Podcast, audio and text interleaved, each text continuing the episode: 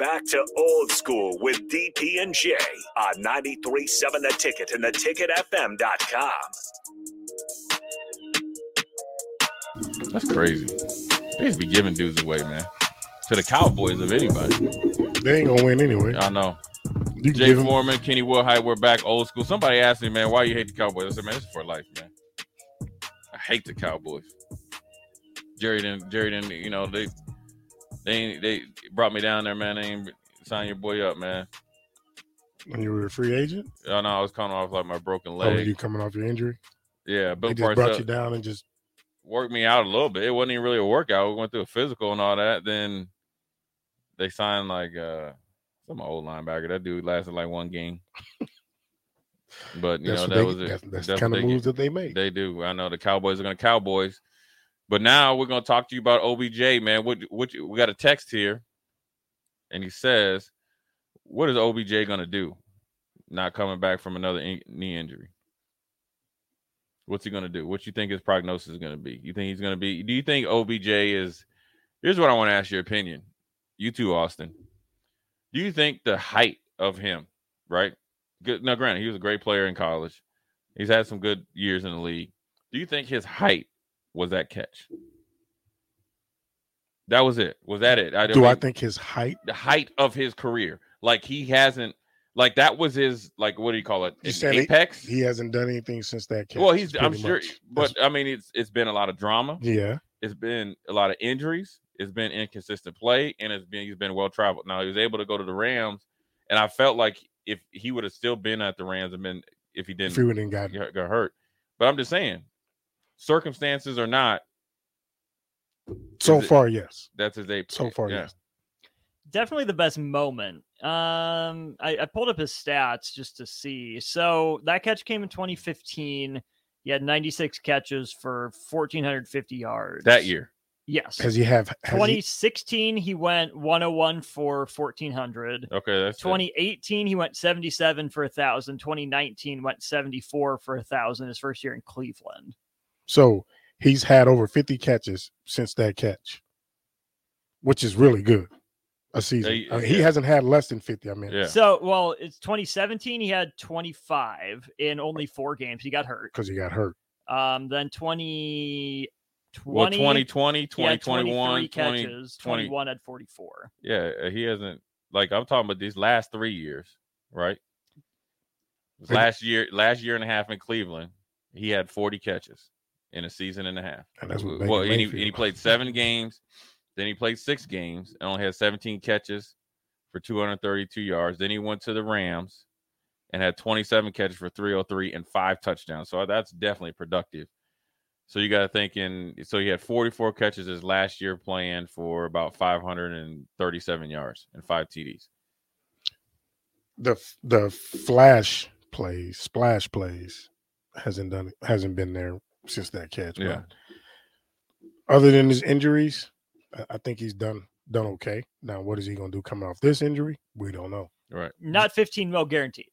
Hasn't done that much. Say that what? He's not worth 15 mil guaranteed. No, sir. Hasn't been. No, sir.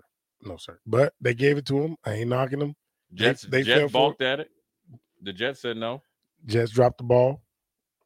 So we'll see. Hopefully he's teamed up with my man. Yeah. I think for him, in my opinion, I think that he came in like a lot of young players, rightfully so, and took the league by storm.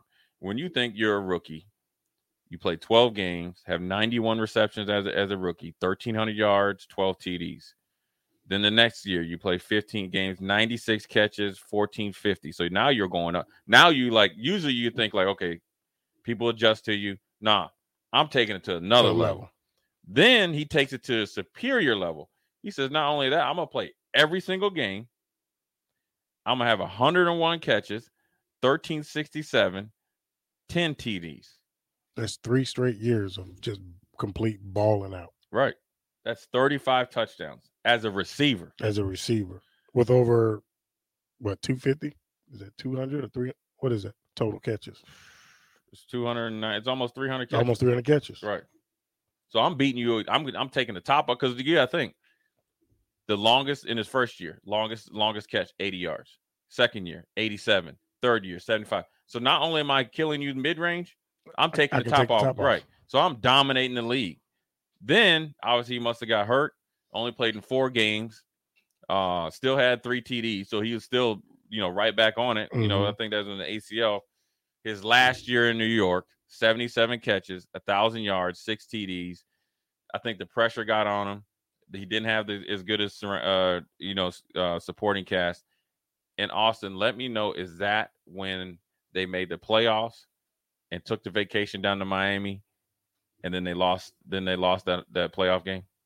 Remember when they had the boat, that picture on the boat, all the receivers? Yes. Yes, 2016 playoffs, January of 2017. It would have been then. They got smacked by the Packers in Lambeau. Yeah, that's when they won the boating. Yeah, boating trip. But he bounced back, was productive. So really, to be honest with you, when you think about his career, he has 5 1,000-yard seasons, 3 seasons where at least 2 of them, he could say, I'm the best receiver in the league. That's second and third year, he's the best receiver in the league. Then I think, you know, and he had over a G the first year in Cleveland. And then the second year and half of the third, I just think that it was, you know, he wanted to go there and play with his, you know, with his former teammate and Baker Mayfield. And I think it just never worked. We talked about it early. Was that when they took that trip? Is that being me guy or is that just? That's a me guy. Okay. That's dealing with success. I know playing in New York is different. You got to be extremely focused. I think that was, again, a young team and a young player getting in his own way, worried about himself, going to do whatever he wants, because I can guarantee you, Eli Manning was not like, that's not what you do. That's not what you need to be doing. And it did. And whether it was a full distraction or not, the fact that it was a distraction, it showed a lack of focus, and it didn't work out. Now, if they would have won, you know, more power to you. Because if you really listen to some of the Pittsburgh Steelers podcasts of their former players, Brian McFadden and all those guys and Ryan Clark, they used to go to Vegas on Monday nights and when they had Victory Mondays. People don't know that, just to get away and blow some steam off. Mm-hmm. But Pittsburgh was winning. They were showing up to play. Mike Tomlin was cool with it. And those guys were producing. But they were producing. They were showing up to play. Right. And they weren't doing it during playoffs. They do it in the regular season. Regular season. About when, and they would come and knock your head off. When it's for all the Marvels, you can't be taking trips like that. So I wonder, so it'd be interesting to see how he does this year in general. And then if he's playing with Lamar, with a new offensive coordinator, is this the Ravens somewhat paying for his so-called number one? To be like, so you can kind of curtail the like, you guys have never given Lamar a true number one receiver. I think if Rashad Bateman gets healthy, as we've seen, you know, him from the Gophers, he's a real deal. He's a real deal when he's healthy. Him and OBJ, along with Andrews, you could have a pretty nice little offensive. Do you think that's the reason why he chose the Ravens? Because they've had a conversation about. That's what Lamar. I wanted you to ask. Do you think that all these players talk? That's what I'm saying. And there had been rumors that the Ravens and Lamar have been kind of talking and negotiating. So obviously, I'm talking about the reason why OBJ. That's but I'm just saying. So if Lamar and the Ravens have been talking, and you know OBJ has probably reached out to Lamar and got at least a sense that a possibility where and he probably talked to his agent, saying, "What do you think's gonna happen with Lamar?" That had to go into why he chose to go there. I can agree with that, because let's think of the flip side. Is at this point with OBJ, he has tons of marketing off the field. If New York is offering you 12 or say 13, if they're offering you 12, you got to figure out I can get 13.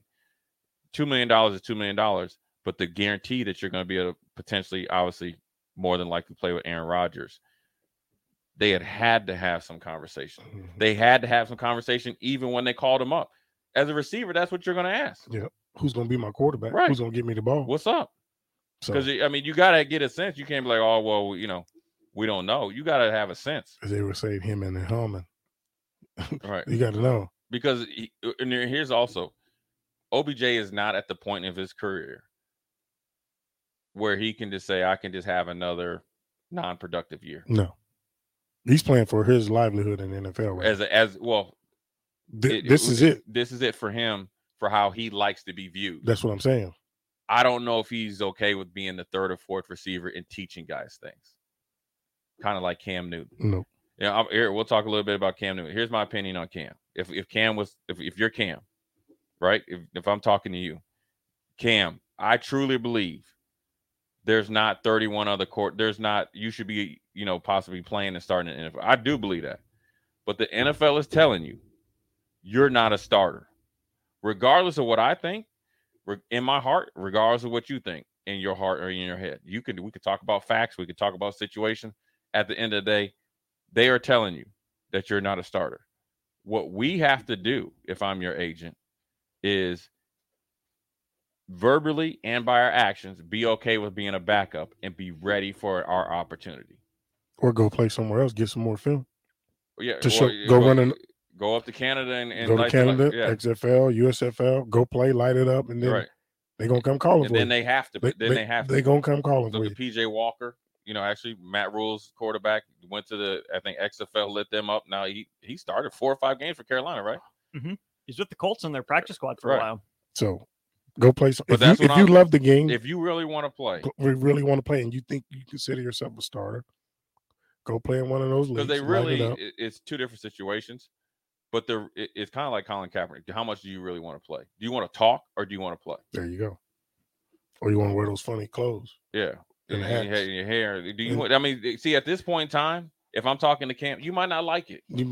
But if you love to play, this is what has to change: the funny clothes. Yep.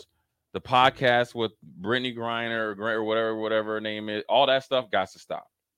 You have to do essentially a total 180. Mm-hmm. You got to be the best dressed. You got to be the most attentive. You got to be a student of the game. You have to do something to let them know that you are serious about it, because once you get in there and you get into the season, you're the backup. Chances are you're going to play. Mm-hmm. And then when you play and you perform well, then you'll get paid. Perfect example, Geno Smith. I was just about to say, perfect example, Geno Smith. He was back up for I don't know how long. He got a chance, and they were like, you know what? This guy is actually pretty good. He's actually a good leader. Now, they probably still draft the quarterback, but he got paid. Broke off. What did he get, 100? Hundo? Yeah, like 50-something guaranteed. But the thing is, when he left New York, he was when he left the Jets, he was known as a bust, malcontent, went up there off the beaten path. Got humbled, but he also accepted it. Yes. Then he got better. And then he embraced himself as the backup. Now look at him. Playing way longer than anybody projected him to ever play after he left New York. He mad at him. So, yeah, if I'm Cam Newton, that's what I'm trying to do. If you're not, you're going to be a guy every offseason talking about these guys ain't better than me. Or at 707, Cam's fighting with. That little kid was a punk. Though. Arguing with kids. That kid was disrespectful. Yeah. But at the end of the day, you got to be a better you have person. Got at least to play Cam the game. Didn't pull a John Morant. Oh yeah. But at the end of the day, though, this is what I talk about. You got these young guys for players, and this is even for high school kids going to college. You have to play the game. You have to, especially when you're not in a position of power. You seen it? Look, man. Been saying it. Look, listen.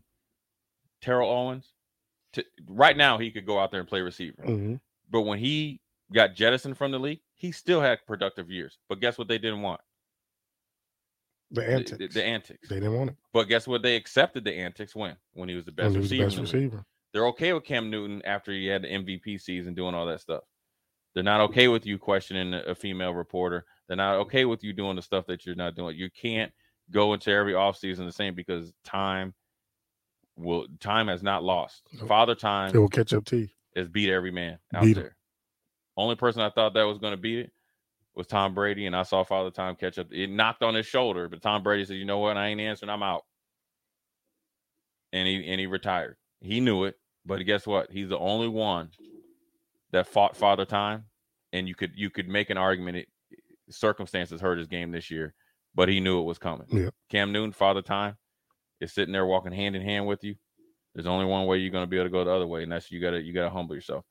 Good segment there, me and Kenny. We're going to come back short segment, send you guys off on this Monday. Go down to Mercado and get some grub, rub-dub-dub, let's grub. That's how I bless the food, man. I mean, you know what? When we come back, I'm going to tell you what your boy Mike Rucker did to me, man, when I had to bless the food. I'm going to tell you this funny story. We're going to send you guys off. Kenny Wilhite, Jay Foreman. We out. You're listening to Old School with DP and Jay. Download the mobile app and listen wherever you are on 93.7 The Ticket and theticketfm.com.